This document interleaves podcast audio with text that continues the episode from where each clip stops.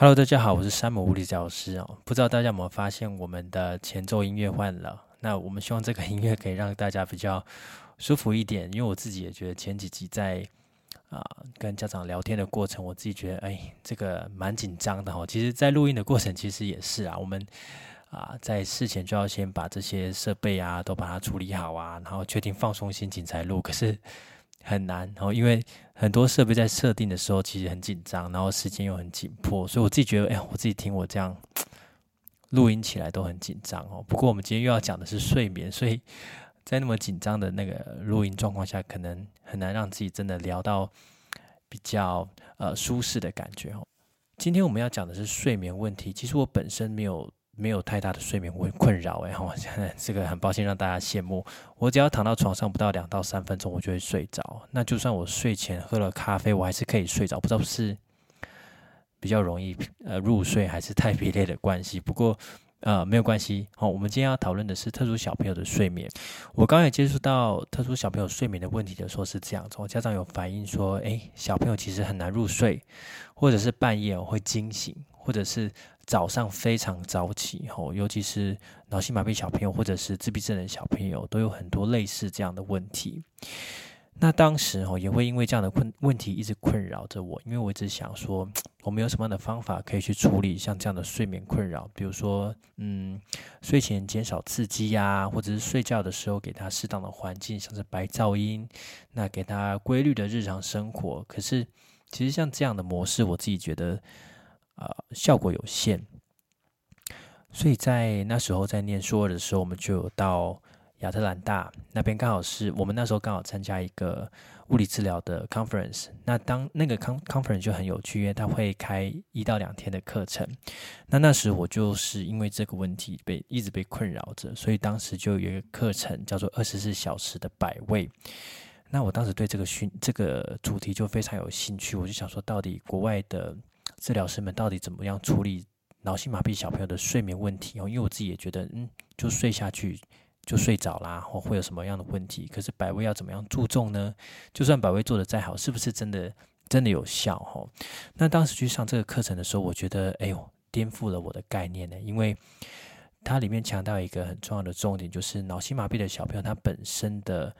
身体感觉是有问题的，所以他没有办法像一般人一样，哎，我躺在床上，哎，很舒服，很稳定。他们就算是躺在床上，也会觉得身体很不稳定哦。所以有很多脑性麻痹的小朋友，他们常常会采取趴姿。或是侧卧，让身体的支撑点比较多一点，吼，很很很有趣哦。他们用的是支撑点，吼，让身体的关节跟床面支撑，他们反而会觉得比较稳，反而不是用皮肤去跟床面支撑，就像我们躺着的感觉这样子。那当时我就想说，睡眠，嗯，对骨骼肌肉会有什么样的影响吗？比如说像一般成年人，我们就是哎，可能。特定睡某一个姿势，可能对关节呀、疼痛会有影响。可是脑性麻痹儿童，他们睡觉也许也会翻来翻去，或者是身体会动来动去哦。但结果课程上的概念并不是哦。我们在睡觉的时候，其实会有地心引力的影响，我们的肋骨啊、哦骨骼都会因为地心引力开始慢慢产生一点形变。不过像我们一般人睡觉的时候会翻身，所以这些形变就比较不影响。但是脑性麻痹的儿童的小朋友，他们比较不一样，他们比较不会去移动自己的身体，所以这个形变就会让他们开始一直被地心引力开始产生变形。那尤其是他有提到，如果你是习惯趴睡或者是侧睡的小朋友，这个变形的程度会越来越严重，跟越来越明显哦。所以他们大致上强调的是平躺睡觉。那那时候我就想说，哎，不对啊，我们一般人睡觉一定会翻身，让自己减压嘛。那脑性麻痹儿童他们如果都是平躺，这样睡一个晚上不就压床？哦，其实不尽然哦，因为他们在睡觉的时候，他们还是会有一些疼移动，这些移动呢，就会让他们的身体开始产生微量的减压，而不会是固定在同一个定点哦。所以那时我就把这个概念带回来给我的家长。不过另外一个问题又来了哦，要执行上非常的困难。因为它它的摆位是怎么样第一个就是它要有呃有点像是书档亚克力型的书档，他们用比较简约的材质哈，比较轻便可以拿到的就是像亚克力的书挡，可以挡在小朋友的肋骨端、骨盆端。然后睡觉的时候，膝盖下方要垫枕头，那最好是那种三型枕，可以把脚支撑起来，比较好睡觉的这一种。小腿啊、脚踝要支撑，然后整个双臂最好是可以打开，让整个呃肋骨是扩张的哦。然后头部的话，如果会明显往哪一边倾倒的话，也要固定起来，等于是小朋友会躺在一个比较呃。被良好支撑的位置，那当然床垫也要特别选哦，就是像一般的床垫还要再铺一些透气的三 D 三 D 软垫哦，放在床垫下面，然后再铺纸滑垫啊，然后再铺那个一般的床单，小朋友再躺上去这样子，其实蛮复杂的，要铺蛮多东西，而且最重要的是你要知道小朋友这样睡的姿势是不是正确的哦，所以要教家长怎么观察。那刚刚讲到，实际上其实是蛮困难的。哦。困难在哪里？第一个要教家长怎么观察小朋友睡的是正确的；第二个是小朋友可不可以适应这样的睡姿。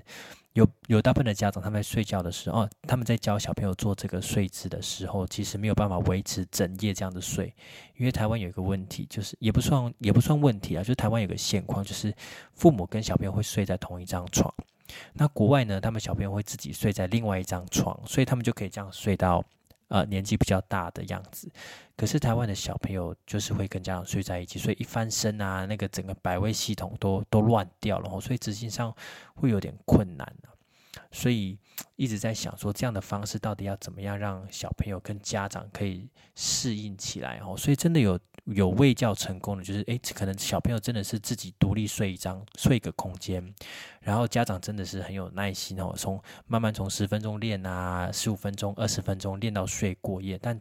真的练习成功的个体数不多哦，不到不超过十个。不过也从这边开始知道，哎，其实特殊小朋友的睡觉确实是需要特殊的指导，而家长也需要特殊的指导，哦，让家长知道怎么帮小朋友。嗯，做白位做睡眠，那因为这样的问题呀，我们就去查了一下文献，说到底现在呃，在物理治疗界有没有一些呃学者去讨论一下这些脑性麻痹的小朋友到底怎么去睡觉，而他们的家长状况的回馈又是怎么样？吼，所以就找了一篇二零二一年的 Who's 的学者，他们在纽西兰做的一个研究，他们发现其实像脑性麻痹的小朋友，他们的家庭吼。有百分之二十三到四十六的家长回馈，其实家长本身也也有因为这样子产生自己的睡眠问题。那他们也提到有四个最主要遇到小朋友难睡觉的问题。第一个是小朋友第一个很难入睡，第二个睡到半夜常常会醒来，第三个是早起非常早起，有的四点就五点就起来了。最来是什么？白天其实看起来很疲劳，但晚上其实精神很好的小朋友，这些都有。这是小朋友他们在。啊，睡觉的时候常遇到的一个问题吼。那这篇研究里面确实也提到，脑性麻痹儿童相对一般的孩子真的有睡眠的问题，其中有百分之二十二到百分之三十就是有难入睡的问题。脑性麻痹儿童大概十九点七 percent 是有早起的问题，所以像这样的状况确实可以让我们知道，脑性麻痹儿童的小朋友在睡眠上面真的是呃需要特别训练的吼。那这边又特别做了一个比较深入的比较，他们找了年纪比较大的脑性麻痹小朋友小朋友跟比较年轻的脑性麻痹儿童小朋友，他们发现其实年纪比较大的脑性麻痹儿童小朋友比较不容易半夜醒来，哦，可能比较熟悉这个睡眠的姿势，或是比较熟悉这个睡眠的模式，所以半夜会睡得比较好。那他们也比较了，诶，有没有行走的小朋友跟睡眠有没有关系？他们发现哦，其实没有睡眠的，呃，应该说没有行走的脑性麻痹小朋友，他们在半夜比较容易醒来，半夜比较容易不舒服。他们发现说，诶，有可能是因为疼痛，或者是白天比较疲累的关系哦。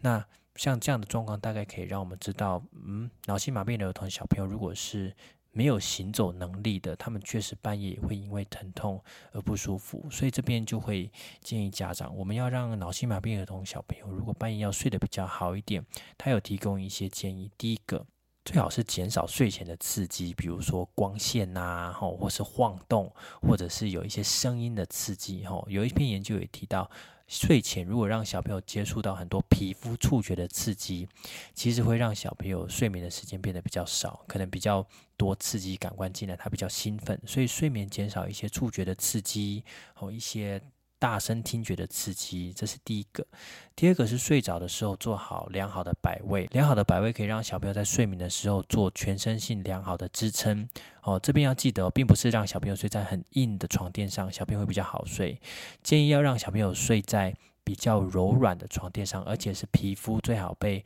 床垫包覆醒的这一种，他们会支撑的比较好。那更好的话是可以使用摆位系统支撑小朋友的躯干。骨盆、膝盖、脚踝，或甚至其他的肩膀啊，跟颈部做好良好支撑，这样比较可以减少小朋友在睡眠的时候出现变形，或是因为睡眠发现哎身体不稳，开始产生半夜半夜的惊吓或疼痛、抽筋等等的。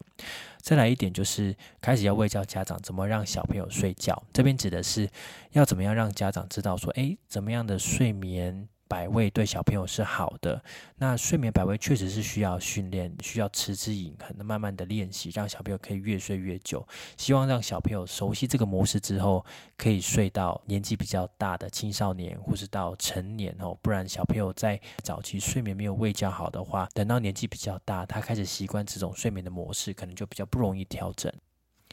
那既然讲到睡眠的百位，我们这边就一定要跟大家讲一下，今年二零二三年的五月四号星期四到五月七号的星期日，在台北南港展览馆一楼有台湾辅具及长期照护大展，那欢迎大家尽量要前往去看一下，今年有什么样新的辅具哦，说不定对睡眠的百位会有帮助。